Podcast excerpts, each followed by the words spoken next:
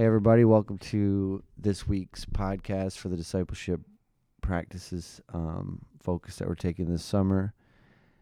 And just like every week, we just decided to have a short discussion about the sermon um, just so that we can just further that project along and develop a little bit more because kind of the nature of a big group is you can't really be that specific or else you cut off like a hundred people from the application. Um, and I've got here with me Dave Drew. How's it going, Dave? Hey, it's going well. Doing all right yourself?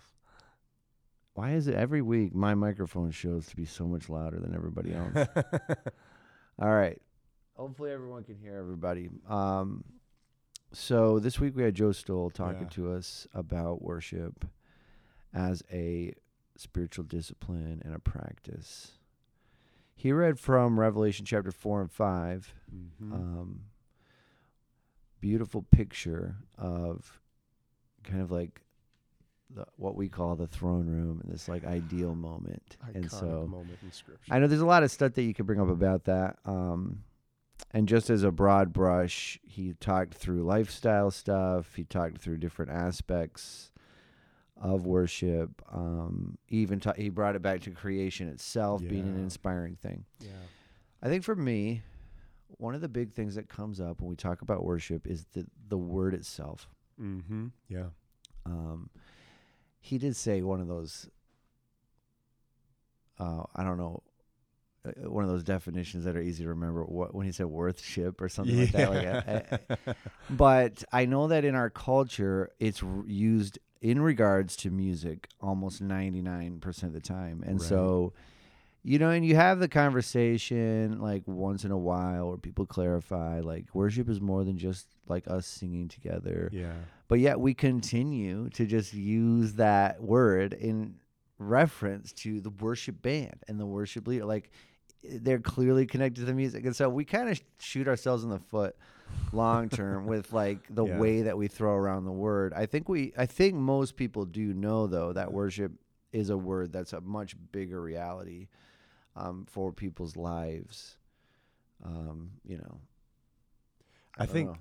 I can really appreciate even just how you kind of named the elephant in the room that it's it's more than just music and that often we have associated worship as just that in our culture.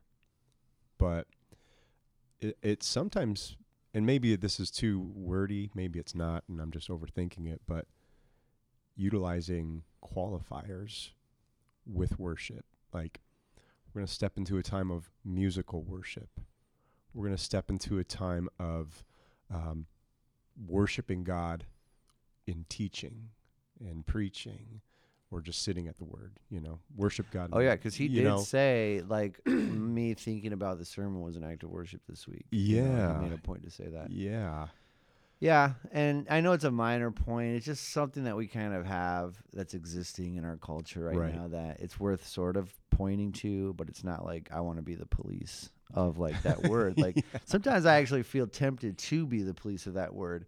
I just don't think it's a very fruitful uh, thing to to fight for, you know, because I, It- I it think we are on the same page. You know, it, there's there's something worth fighting for there, and I th- I think you're you're in the right. I yeah, think, if you uh, started to discern that people are reducing the Yes, concept to music, um, then it's worth talking about. And Yeah. that's what we talked about on Sunday. I mean, he beautiful. he brought up your act your act of um, what did he say? It was a intentional act. intentional act sacri- there was something just so Intentional sacrificial about the way that sacrificial Joe was talking about it.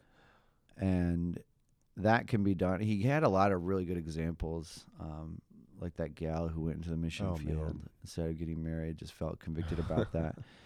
Um, I mean, how many people can point to times in their life where they're like, hu- getting having like a huge gut check, and it's gonna let some people down. Um, but I, I have to do this. I have Yeah. to stay true, and like, and it's gonna cost me something. I think what that does to me is it resonates with regret and faithfulness and how we often regret being unfaithful, but Mm. like we Mhm. we Yep. end up being unfaithful because we're afraid that we're going to regret. And so it's kind of a weird. I don't know if that was a confusing sentence right there, but like what I know is um, when you have that feeling, like he described, that person who wanted to give up just their like their plan in that moment to be Mhm. married or whatever. Yeah. Uh, when you have that moment of conviction and you're like, this is this is kind of where I'm feeling nudged, um, and you actually do it. I know those are the moments where people like just don't regret. I mean, I don't know if that's somebody's probably gonna get mad at me for saying that, but like. I do know that I regret when I get nudged and I don't do it. That is the regret. And you want to hear Jesus say, "Well done, good and faithful. Yes, You were faithful to the call and to the uh, to living consistently with what Did my Abraham message was." regret Right? what he did? No, I know. I, You just, know, I don't know why like- I had something flashed in my mind of like maybe somebody who was like, "I was just wrong" or something. Oh man, you know, I don't know. I I look at the moments in scripture where a stake was put in the ground. Uh, Abraham and Isaac, one of the easiest references you can go to for what a lifestyle of worship looks like. But you look at then David at the threshing floor of, is it Araunah? Yeah. the Jebusite, um, and refusing to just take advantage of his kingly status to just get free dibs on that property, but refusing that to purchase something for the Lord that cost him something. But then obviously we have the ultimate greatest example, Christ. His greatest act of worship as God in the flesh and but also in obedience to his father's will. The cross, man. And he went for it. But then I'm just reading in my Bible this morning, um, Exodus 32. Moses has kind of been chilling with the Lord on Mount Sinai for 40 days, 40 nights. They don't know what's happening to him. And as he's on his way down, they have this, they're on the like right at the doorstep of a moment that can launch them so close into the fulfillment of God's promises to Abraham, Isaac, and Jacob. And it's like they commit adultery on their wedding night with the golden calf. They regretted that. Uh, The text even says, like, they mourned and grieved bitterly for um, what they had done. And thousands of them got a punishment and he's holding- death.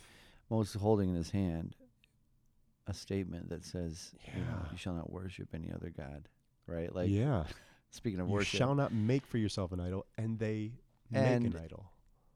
I think there's uh, something about in the broader topic here of like acts of sacrifice being Yeah. worship, um, and avoiding just relegating it to just our music and stuff like that. Mhm. Is the word in Hebrew for worship is also closely related Oh, to yeah. work Yes. and the work that you do with your hands. And so our bifurcation of our lifestyle where we start to compartmentalize my my Mhm. work. Yeah. Um, you know, something I hear a lot is like the work that you do has to be something that is like fulfilling to you, or the the work that you do with your career has to be something that is that you're passionate about. Yeah, you know, do what you're passionate about. and s- s- some of the danger behind that thinking, not that it's bad, but like, Yeah. is I am the tell us, I or or my I'm the happiness is things, the yeah, yeah. purpose of my work with my hands. But the the trajectory of like the Bible story is that my work is building up, um, or is an act of sacrifice to the kingdom. Like I'm I'm taking everything that I can and po- everything I possibly can and Yeah. pushing it in this direction of like sacrifice to God. And maybe that has something to do with the crowns that he, he was Yeah, oh, talking about in that yeah. imagery. But I mean, Hmm. yeah. I just wonder what if it's supposed to be the other way around. Um, I heard a pastor in town here say uh, something along the lines of, "We don't get passion from what we do, but we bring passion to what we do." Hmm. I mean that distinction like there. that. Yeah, yeah. Shout out to you, Jeff Manion. Thank you for that. um, but yeah, bringing bringing our passion to our work rather than looking to our work to give us passion. It totally changes the tra- trajectory of what we say about our work, but it also says my work isn't what defines me, it's not what shapes me. I shape, I define the work because of you know, for us as as believers and followers of Christ, it's we bring passion that's from Christ to our work as an expression of worship whereas everybody else is looking to their work to give them passion because oftentimes many of us are looking to our work to be our savior to be our source of identity purpose And value. yeah And- yeah we yeah. are not what we do And maybe that's why I was struck by the image of the crowns. Is Yeah. like, you know, maybe a good question for us to ask this week too is like, what crown do I want? Like, to wear on my head as the thing that attracts yeah um, the line of sight to me, mm-hmm. and the thing that is like clearly a symbol of like money worth value um, and significance right um, people that wear crowns are in charge and they they display um, all kinds of mm. They put on display all kinds of things that show va- that they're valuable. And so that could be anything i mean anything that you Yeah. are like placing upon your image as um, a- a sign of worth what would it look like?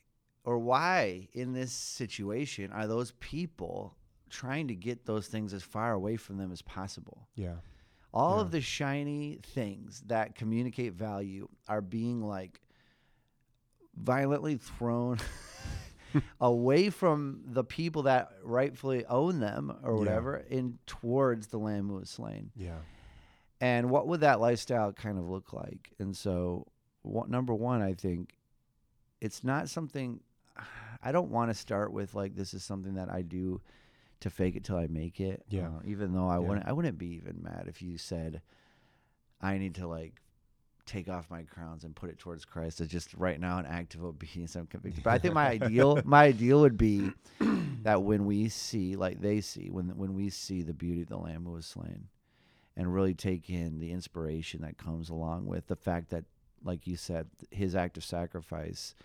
unlocked all of us from the various prison cells that we were in yeah and kind of becomes this this true reality about who God is on display for whoever would look to him. Uh, you start to take everything that you can to to communicate the value Yeah. that you see behind that, and you you push it towards that being. yeah Um, yeah not the things that don't cost us, like right Araunah and David, like that that too. But I mean, costly things. I mean, yeah your Using it. ego, your um, identity, Yeah. your plans for the future, your um, your the things that are just orbiting around the selfishness or whatever that we've kind of been trained to Yeah. value in our world. yeah Um, I, f- I resonate with that in real time on so many levels, especially being in a residency that I know is a two year program and would be so easy for me to believe a lie that I find my identity and worth um, from this pastoral ministry that I have to lock in what lies beyond these two years, you know, and just get that security, that anxiety, or whatever you could call it. It could oh, really, oh, yeah, control. oh yeah, the control. And whereas what I see as the opportunity of great worship for me in this role with the students, with my leaders, is just having my bags fully unpacked, eyes right here, both eyes on my students, both eyes on my leaders, both eyes on the families, not one eye on them and one eye looking for what's beyond these two years, but just being so fully present to this moment that even as Christ was so in the moment, we too can be fully present in the moment here. I think acting like that is very subversive to the oh, the for sure. the way that the patterns of this world are set up that you have to you're being told like you have to know Gotta the- have it all the- figured the, out. the future you got to have that under control and um, there are things that you can set in place to be able Yep. to coerce that but rather to surrender all of that and just say i'm here right now and this is where you have me Yeah. and i'm gonna i'm gonna give you all that stuff Yeah. uh, it's kind of subverting that whole pattern instead of trying to have both which is a big problem i think for a lot of us in the west part of it's for me my name like Yeah. being okay with using like a name that's not my name Dan, you know dan dan mike yeah. it's not my name but it's a big nickname and a big part of like Yeah. um what me here you know and like Sure. i i think sometimes like there's an ego that creeps up that's like you need to kill that and like set the record straight or whatever and like yeah. and be like yeah. um accruing the like that's a biblical Yeah. theme make a name for yourself right Yeah. but like if you could doesn't hide, turn out well for people who do that though. yeah, if you can hide behind like a new th- name that doesn't isn't attached to as much uh, ego as as your given name, Yeah. that can be another thing in our narcissistic world that we Yeah. live in, like that can really subvert right. um, that trajectory for the right cause, which is to make his name, Yeah. you know, all the more clear, popular, and like specific. And so, yeah. Oh man, I'm, I'm I appreciate you sharing that. Oh, That's that's. I've that's got lots of ideas about how to not to let let the left hand know what the right hand. Hey, doing. But, come um, on. I um, I think, yeah. So if you're listening to this and you're thinking about acts of worship, um, you know, don't you don't have to stress out about it. I think it's it, or like feel like guilty about wherever you're at. I think what Joe said was it's an act of intentionality. It's an intentional act of sacrifice, Yeah. and and and so whatever's on your heart to start being intentional with, I think would be great steps towards um, creating a lifestyle of Yeah. worship. And so I just want to encourage you in that. Be prayerful and discerning this week as to ways that you can communicate the worth um, that you're seeing or, or that you've experienced in God through creation, through the gospel, through the story of God's faithfulness in your life, um, and, and and to give that worth, um, to do right by that worth in, in actions. Yeah. And like always, I just want to end by saying just remember that Jesus is not looking for a perfect disciple, but perfect discipleship is being intentional and being faithful. And Yeah. so continue to take steps and practice your discipleship. Yes. Dave, thanks for being here. Hey, my pleasure, man. Thanks for the invite. All right. Have a great week, everyone.